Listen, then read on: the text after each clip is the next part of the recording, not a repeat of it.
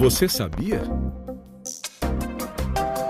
O que você sabe sobre a folha de pagamento do Estado? Quanto ela custa aos cofres e a quantidade de servidores que hoje trabalham no serviço público, por exemplo? Pois toda essa informação fica disponível ao cidadão Detalhes com Maurício Barros de Jesus, chefe do Serviço de Informações Estratégicas do TCE de Goiás. Os dados são coletados mensalmente no Sistema de Recursos Humanos do Poder Executivo, no sistema chamado RHNet. Portanto, são informações muito confiáveis. O tribunal consolida esses dados de forma didática, utilizando gráficos e uma comunicação clara, justamente para mostrar os aspectos relevantes sobre a força de trabalho de forma simples para o cidadão, fomentando o controle social. Você pode conferir os boletins já produzidos no site do TCE no Observatório do Cidadão, clicando em quadro de pessoal do Estado. Disponibilizamos até o momento sete boletins, sendo o último bem recente, agora em janeiro de 2023. E nessa última publicação, o que você destacaria? Nos últimos anos, o, o, Estado tem perdido servidores efetivos. Só que nessa última publicação, nós percebemos que a partir de outubro de 2021,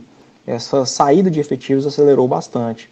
De janeiro de 2021 até dezembro de 2022, o Estado perdeu 3.189 servidores efetivos. Isso se deve a vários motivos, como, por exemplo, aposentadoria, invalidez, morte ou mesmo por desligamento voluntário. Ok.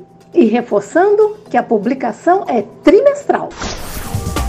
Rádio TCE, uma emissora do Tribunal de Contas do Estado de Goiás.